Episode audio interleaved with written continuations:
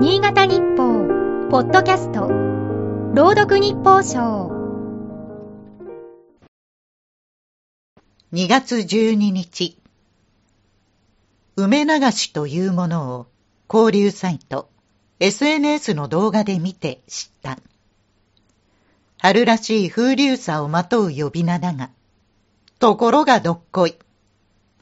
腸内環境を整える腸活に役立つ大根の食べ方だった。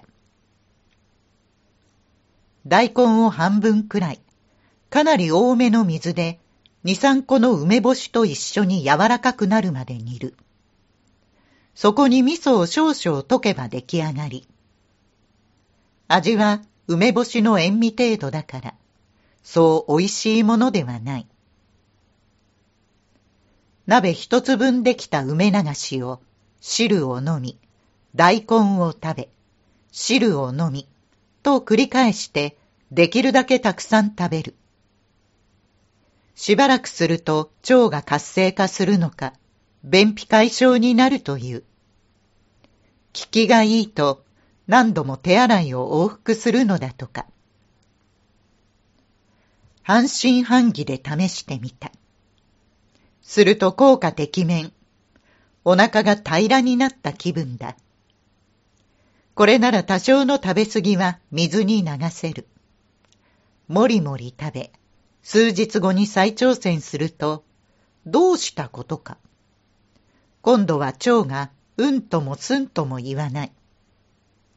ただ大根をたくさん食べただけで終わってしまった。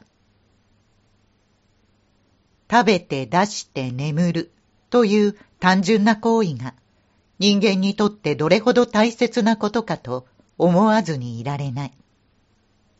能登半島地震で被災した輪島市を取材した同僚記者が、仮設トイレは行列ができ、携帯トイレを持ち歩いても、被災地には身を隠せるところがないと、ルポに書いていた。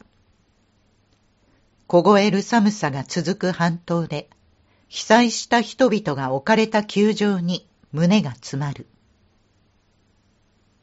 暦は立春を過ぎた。梅のつぼみはそろそろ膨らみ始めただろうか。冬来たりなば春遠からち。せめて被災地にだけは一日も早い春の訪れを。今日の日報賞は FM 雪国の山崎が朗読いたしました。